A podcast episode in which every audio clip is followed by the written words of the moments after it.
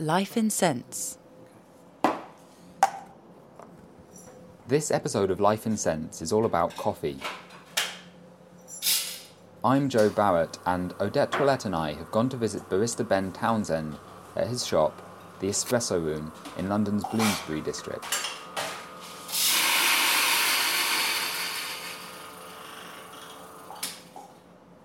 After greeting us to the sound of grinding beans, Ben quickly leads us out of his tiny shop front and round the back for a tasting or smelling or cupping and to tell us about some of his significant smell memories.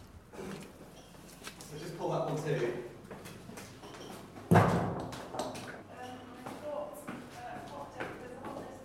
I'm going to get you to smell the dry coffee, which is really aromatic. There's a way I just learned actually, which is quite good. You give it a little shake just to kind of get some air flowing and put your hand over it as well.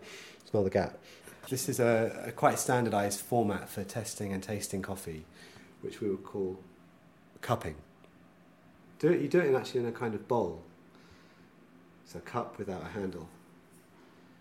But we would get a lot of information from smelling the dry ground coffee, and that's why I didn't grind it till exactly when you got here, because I didn't want it to lose any aroma. It will, it's quite volatile, the aroma in the ground coffee, so you lose that, and I wanted it to be fresh for you. What was it that made you decide that coffee was for you? Well, funny enough, the first experience of coffee that I can remember, and this is a really classic life in scent kind of answer, which I hadn't thought of, funny enough, uh, um, was when I was a kid, longer ago than I'm very happy to say. But it, there was a, a, a, roaster right behind our house, a, a, micro roaster, I guess you call it now. And I think in the 70s there was a trend for these little local roasteries to pop up and then they all disappeared. And I went past the shop and it's a betting shop now, surprisingly enough. But I used to get sent out to buy the Sunday paper for my dad, the Beano for myself, and some coffee for Sunday morning. The smell of it used to come over the house and I could smell the coffee roasting.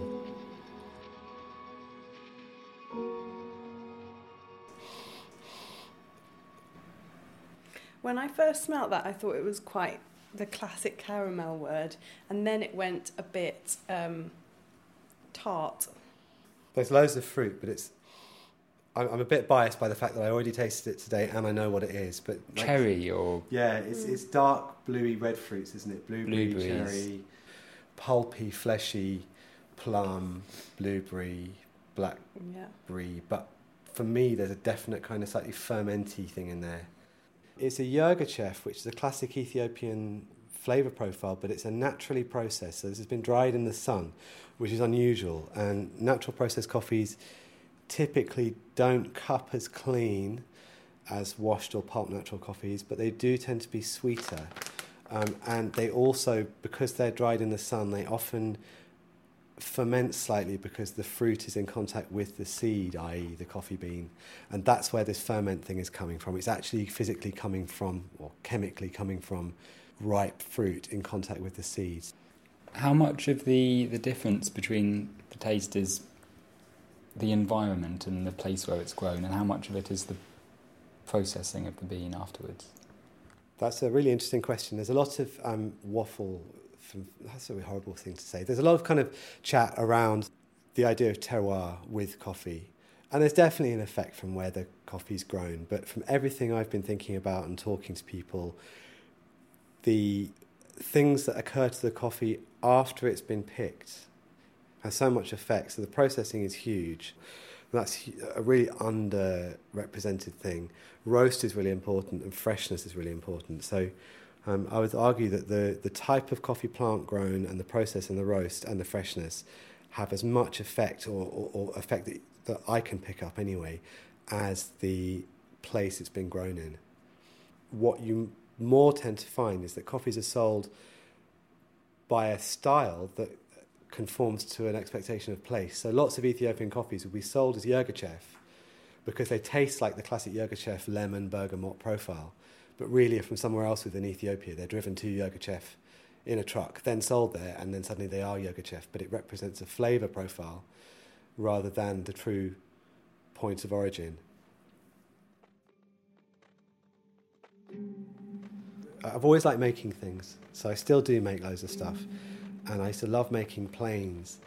You can make fully flying planes at the age of, you know, nine or ten. It's pretty amazing. You can sit down with some balsa wood and tissue paper and turn out this thing that really flies. The smell of the glue, and also when you stick the tissue over the balsa wood kind of uh, frame, there's a special stuff which is called dope.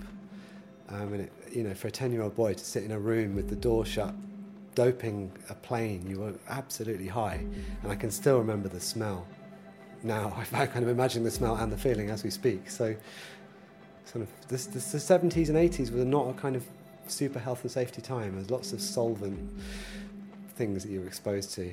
Have you gone back and tried to build a plane, see if you could? Uh, I have not built a plane, but I definitely could um, because I still make loads of stuff now. And actually, originally I wanted to be a furniture maker, so that's what I originally trained to do. So the furniture making was absolutely in the same line as making wooden model aeroplanes, and I still do lots of woodwork. So yes, I could make a plane again. And I think from planes to planing, there must be great smells just sat. planes to planing, very good. Yeah, this yeah, I, I, and again, I think it's freshness again. Like freshly planed wood smells completely different to our old planed or cut wood. There's there's there's this notion of freshness and, and, and the change in smells that, that I, I guess I've always liked. Some woods that smell pooey or, or, or off, I'm, I do quite like. I'm sort of fascinated. There's a ginkgo tree near me that produces. Um, a whole series of trees actually, and they drop these yellow berries all over the pavement. And as you tread on them, they pop like a, pretty much like treading on a kind of slightly harder grape. And the smell is exactly halfway between sick and poo, but it's so perfectly placed and so you know beautifully complex that I'm fascinated by it. Even at the same time, I know that I'm sort of smelling sick poo combination smell.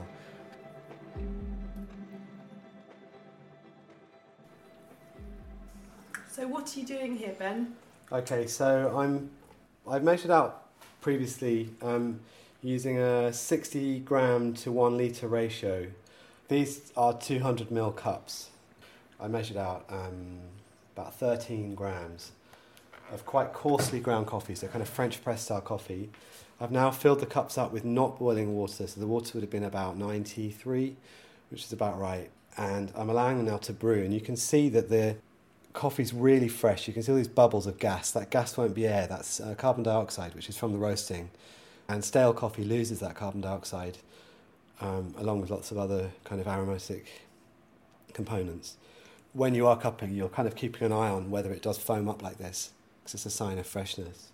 So I'm gonna I'm gonna knock off about thirty seconds for yakking. All this stuff that you've just told us about is this a kind of established scientific fact, or is this your personal trial and error, the way you like to do things? What this this method of brewing? Yeah. No, it's very standardised. This is the industry standard. So this is this is cupping protocol.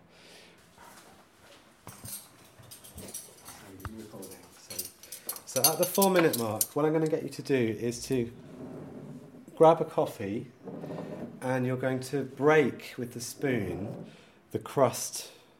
We call it the crust, the kind of floating grounds and water. And you're going to break and stir right round. So you're going to go in, which sort of pops the bubble, and you should sniff at that point. So get your nose right over it. And as you pop that crust, there should be a big whiff of aromatic gas that will give you lots of information about what the coffee smells and tastes like. And then you're going to stir right round only once. The reason you're stirring is to break the crust, and you'll see that nearly all of it sinks. At which point we can do a little bit of cleaning and then start to actually physically taste. And in like that, okay? Okay, stir that top layer. Good, okay, good. Whoa, that's really changed, as in it's not different. The blueberries are there, but they're kind of. This is Violet Beauregarde turning into a blueberry after she's chewed the gum. Like that, it's not marshmallowy, but that they're pulpier and wet. It's really wet fruit.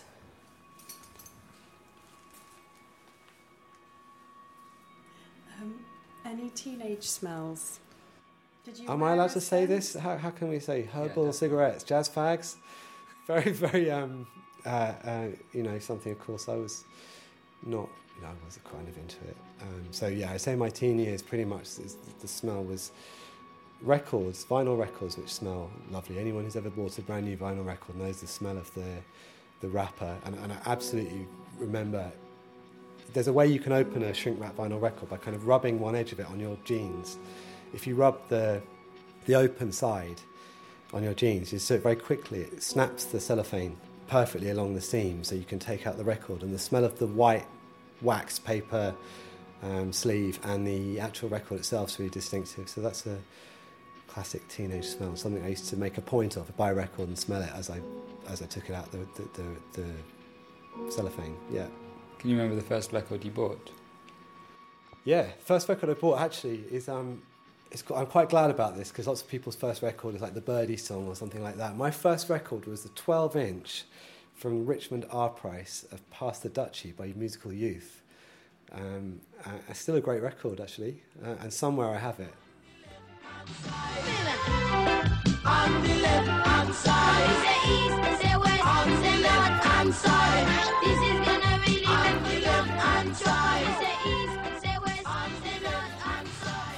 so I'm cleaning these glasses, cups, um, so that we can start to taste them with the spoon. So as you're going to start to drink the coffee out of a, it's a special spoon, but you can use any soup spoon. It's basically just a spoon that's round with a bowl so not a teaspoon, not um, a tablespoon.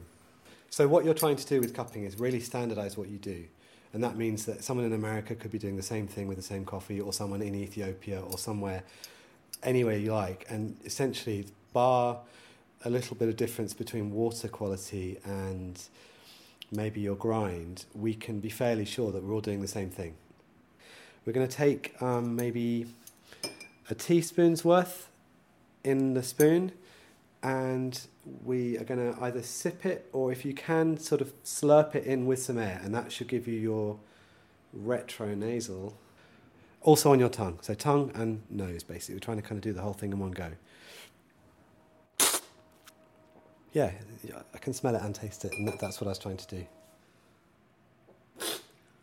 the thing about this coffee and having tried a few different coffees recently I usually have them with milk. Yeah.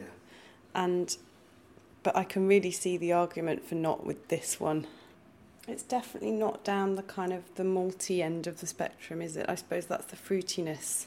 That's why I can't. Yeah, that's right. Because that tart fruit, I just can't yeah. imagine that with yeah. milk. So when I do more cups on the table, I often put milk in one of them, so you can see how it will taste with milk. And if you run a coffee business, it's actually pretty important that you have a coffee that tastes good with milk because most people are drinking lattes and flat whites. The coffees that taste the fruitiest and most beautiful without milk actually become pretty sickly with milk. And it's, I don't know if anyone as a kid experimented with um, Ribena and milk. With milk, even for a sort of seven year old, it's disgusting. So, coffee is very big in, say, Melbourne, mm-hmm. and Melbourne's a very hot climate. Yeah. And England, particularly today, is a sleety, yeah. wet, grey, miserable yeah. place. And yeah. but when I think of coffee, I clutch the coffee to me and smell the the, the heat, and that's part of the experience. Yeah. Do you think it's a different experience in different uh, environments? Well, I used to live in Melbourne, and that is where I got into coffee. The thing to do with temperature is one of the big problems in our industry. So one of the things that I've made a point of tonight is that we've tasted the coffee not even hot when we first started, and basically room temperature at the end. Um, so the temperature thing, I think it's because, yeah, as you say, the climate here is not very warm generally, and today especially not. Um, but also, we're a tea drinking culture, and we've learned to expect a that we can sit round the drink for a long time. So you might have a pot of tea and kind of drink it over twenty minutes, half an hour, and also that it's very, very hot. And I think that the pleasures of tea relate to flavour, but also massively to temperature and texture. And I think we add the milk a lot to do with mouthfeel. It's thick. Um, virtually no other tea drinking cultures in the world put milk in their tea for that reason because it actually inhibits the flavour, not adds to it.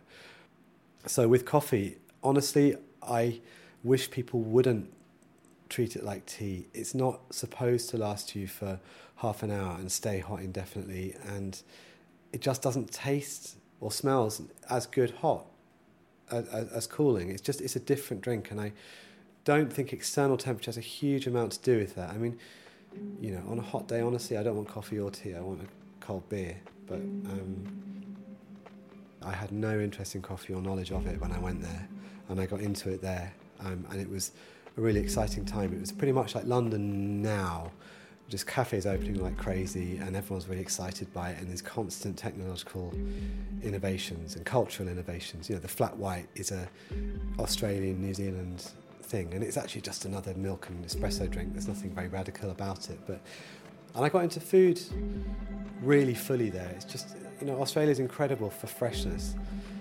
It's, it's a producer country, so you can get all of the fruit and veg that you want really fresh, really tasting amazing. Tomatoes taste amazing, mangoes taste amazing.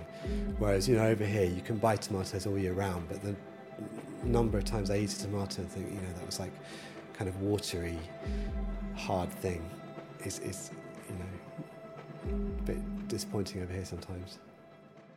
Just out of interest, that's the fruit of the ah. seed. So that's a green coffee bean right before roasting. They've bleached a bit because they're really old. But they're green before they're roasted and they get brown. That's the cherry whilst it's a fruit but dried, so it would have been red. But that's the flesh of the same thing. Can you see? And that was the original drink, not the roasted seeds. So I, perhaps I'll make a little bit of this up and we'll have it. It's, it's um, yeah, it'd be interesting to see what you make of it. There's not very much flesh, so you can't really eat anything, but you tend to sort of suck it, and it's um, very sweet, almost like a honey, like a um, nectar, I guess. I mean, it's still drunk. I mean, the, the, the, the Spanish word for it is cascara, which I think just means sort of um, shell or casing. But the Arabic word, I think, is kisha, and that's still drunk quite widely, so it hasn't stopped. Um,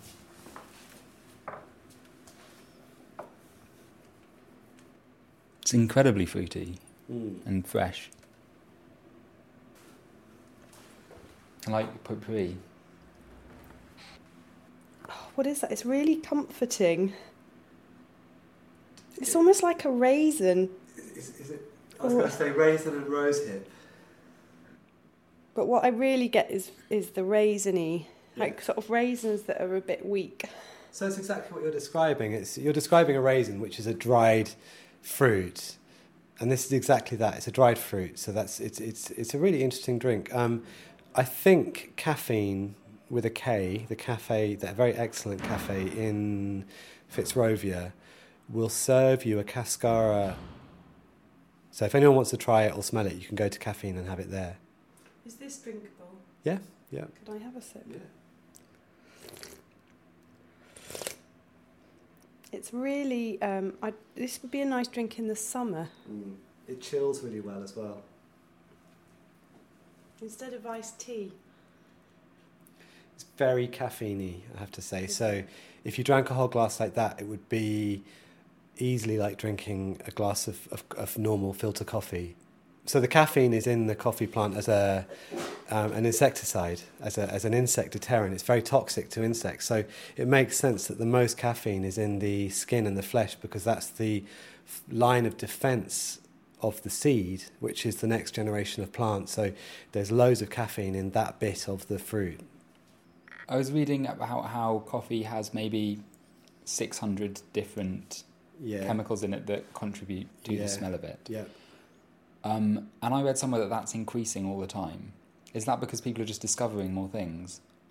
Apparently, if you, for you to accurately identify it as coffee, you only need about 30. So, whether you can even pick up all of the 800 is, is, is open to debate. They're using um, chromatography, gas chromatography on coffee, just the same way they are with perfumes, and you can you know figure out your peaks and basically work out what's going on with it. The difference between perfume and coffee, I guess, is that one is, and the reason I like perfume the reason I like coffee is that one is very transient. It's this year's crop. It won't taste the same from next year's crop. It's roasted and fresh now, so the green coffee needs to be fresh and the roasted coffee needs to be fresh. So these flavors are kind of here and then they're gone, and these smells. Um, whereas with perfume, you've got much more stability. You can come back to a bottle of perfume after years of owning it if you've kept it properly, and it will smell the same. I, sh- I should think they're pretty stable. So I like the fact that one you you can't have forever. I like the fact that it goes. That, that I, f- I find that enjoyable. I imagine it's not possible because it, you need to roast it and then you need to make the coffee very quickly. But as a concept, almost adding things to the coffee to bring out Mm. a peach or a blueberry or a Yeah. wood. How do you feel about that? Um, as a concept, it's fine. One of the things I would say is that we've we're only at the real early days of this so-called kind of revival in specialty coffee, and really we're still just figuring out how to get the best from the coffee from the field. So you can make a really good argument that our job is only to release the flavors that were already in there to kind of present the least amount of interference. So if I have in some way affected the flavor by what I've done, I feel like I've kind of failed really. My job is to kind of give you what was already in the coffee uh, that the plant put in there. Um, so adding flavors is, is not something I'm interested in right now. Um, how many perfumes do you have, Ben? Of actual made perfumes in branded bottles, I guess I probably have about 50. Then I have loads of little decants and things that people have given me that I don't know what all of them are. And then I have the Perfumer's Apprentice ingredients box, which has maybe 25 components in it, but I actually enjoy them as much as smelling perfume. What I like is smell. So, you know, I really enjoy smelling one of the aldehydes or smelling what's the kind of one that smells what's the Lucas Turin described as a, a freshly sucked silver spoon is it is it Hedione or something yeah. if they count as perfumes as well I guess there must be over over 100 so pushing 120 Do you experiment yourself with smell and mix things together and make things? no I haven't actually at all um, I perfume for me there's a component that what I like is the fact that it's composed by people So the opposite with coffee. With coffee, like I said, all I'm trying to do is get the flavour that was in there already out. There's, I try to intervene minimally, whereas with perfume, it's like the ultimate form of intervention that you capture these smells from nature or you just completely synthesize them in a laboratory and then you mix them and then you put them in a, a carrier and then you package them up in a bottle. And I find that kind of level of skilled intervention really fascinating, but it's a bit like and there's a famous quote about um, it's about ballet, but um, they say um, amateur ballet is like amateur brain surgery. You, you don't really want it. I do so much tasting and smelling that I can't wear anything.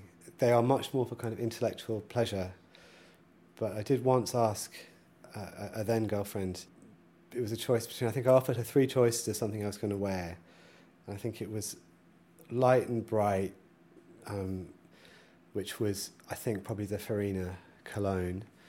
Um, classic and tasteful, which was the Azzaro Pour Homme, or sweaty and pervy, which was Kouros. And her reply was that boat has already sailed. so it certainly doesn't add to my uh, appeal. It's more of an intellectual thing. Kouros. I think you could pull off Kouros, Ben. Yeah, Kouros is the loudest perfume, especially for men, that I've ever come across. I think it works best if it's with someone who's quite discreet and low key, Ah. and then you're not expecting it, and then it's a da da. Yeah, I, I like it because it's so.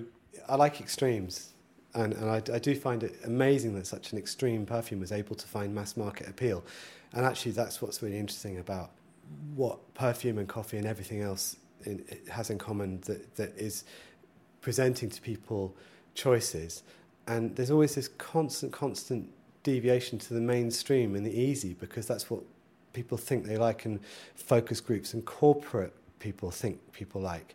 But actually, when I do put weird coffees in front of people, people are really interested in them. And I think that perfumes like Kouros, I'm, I'm not massively confident in wearing it unless it's kind of in an ironic way, which I don't think you should wear perfume ironically. I think you should wear it because you really believe in it. I think actually the fact that people do really like perfumes like that says that you, you can push people more than, than, than say, big corporate companies think. I think there are some there are some smells that are inherently likable. There are few universal flavors, aren't there? So basically, everyone, no matter what their food culture, likes chocolate, likes vanilla, I think most people like caramel, but you know, not everyone likes lime or lemon. It's it's not a universal flavour preference. But I think roasting coffee is a near and, and, and baking bread are nearly universal smell preferences. Do you think people enjoy it because it's it just naturally works with our the way our bodies are built, or do you think it works because kind of culturally, because of the way we experience coffee and the that smell of coffee? It's really hard to say because if you look at taking the seed of a fruit, drying it, then roasting it, then grinding it, then pouring hot water on it, and then drinking it or smelling it. It's it's not exactly. You, there's no way we've evolved for that. Um, you know, we could easily have evolved to like the taste of fresh fruit because it's full of energy and it's it's you know there's a good reason that fruit is attractive to animals to eat. So I don't know. I honestly don't know why it's so universally liked. I mean, there's there's this idea of Maillard reactions, um, which we universally like, and that would be most of your baking and roasting. For people who are, who are familiar with their kind of basic food chemistry, your your Maillard or Maillard reactions are your classic browning reactions that you see all over the place. So toasted nuts, um, roasted coffee, obviously chocolate, very obviously. Not many people think that chocolate's been roasted, but that's the key part of making it taste like chocolate. The interesting thing about the Maillard reaction is that you can't fake it. As in you it's a chemical process, so you have to actually have the reaction happening to be able to smell it. Because um, some of the work that I've been doing with care homes and dementia, and we were looking at food fragrances to get people's appetites going again. And the one that people kept saying was this baked bread one. Mm-hmm. And uh, everyone thinks supermarkets pump fake bread smell around, but actually, I think they what they must be doing is um, just redirecting the bread as it bakes. Because we work with perfumers and tried so many breads, and none of them worked at all. You just couldn't do it. I've never ever smelled a good coffee smell, synthetic or captured. It seems to only exist in the moment. I don't think people are so gullible. I think I think you know you learn to like nice things, but so much of it is is the context that you have it in. So if you buy you know an, a nice coffee in a place that you absolutely love, I'll take that any day over an amazingly delicious coffee in a place that I hate. So context is really important. This has been Ben Townsend's Life in Scents.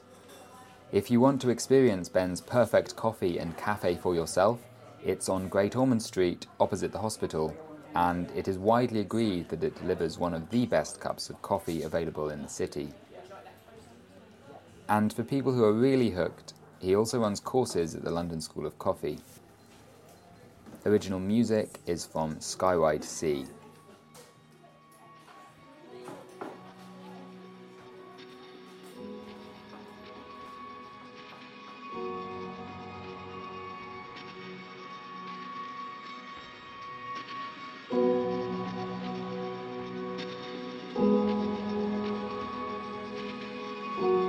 Life in Scents with Joe Barrett and Odette Toilette.